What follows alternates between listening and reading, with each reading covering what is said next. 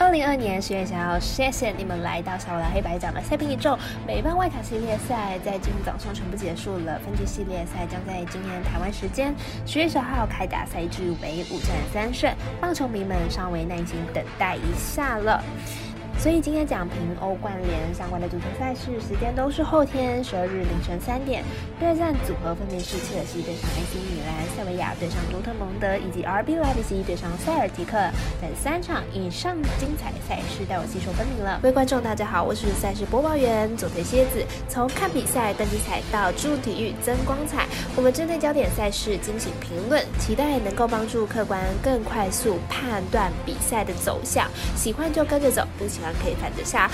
下面评论将以开赛时间来逐一介绍，请注意，今天在讲评的是后天十二号凌晨三点的欧洲冠军联赛相关的足球赛事。首先带来的是切尔西对上 AC 米兰，来看一下两队的交手近况。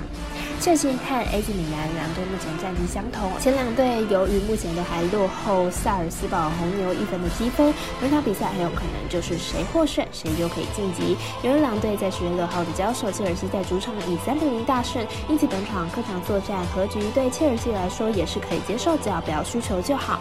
切尔西近六场比赛十分都在一球以内，两队上次交手彼此胜的机会也不多，而且本场比赛很有可能关系能否到能否晋级，双方应该是会更。谨慎来应对了，因此看好本场比赛小分过关。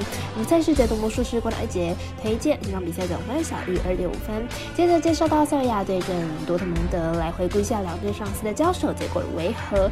塞维亚在本次小组赛表现极差，只取得了一平三败的成绩，球队不仅防守漏洞百出，连以往富有的主场优势都荡然无存了。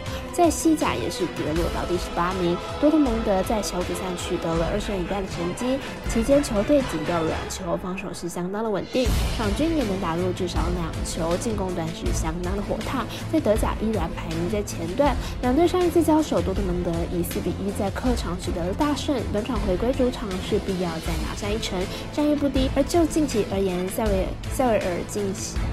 而就近期而言，塞维尔后防线呢依然是有不小的漏洞。多特蒙德稳定的进攻应该可以轻松拿下。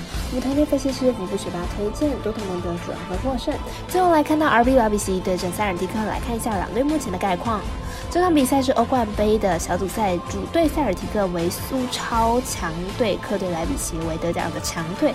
以联赛杯来说，莱莱比锡所处的联赛强度比较强。塞尔提克在以前的三场欧冠杯赛事表现都不太好，球队已经三连不胜了，而且场场输球。这场呢，应该是塞尔提克很可能保不住主场了。两队上一次交手，莱比锡就以三比一大胜塞尔提克。莱比锡在心理上呢占有一点的优势，而且莱比锡有抢分的需求存。在，因为球队必须另争小组第二，以力晋级，因此这场比赛即便做客出征，莱比锡的赢面还是比较大，预测正比来到二比一、三比一、三比二。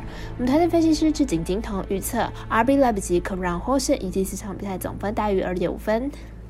以上节目内容也可以进行到脸书、IG、YouTube、Podcast 以及官方 LINE 账号 Room 等搜寻查看相关的内容。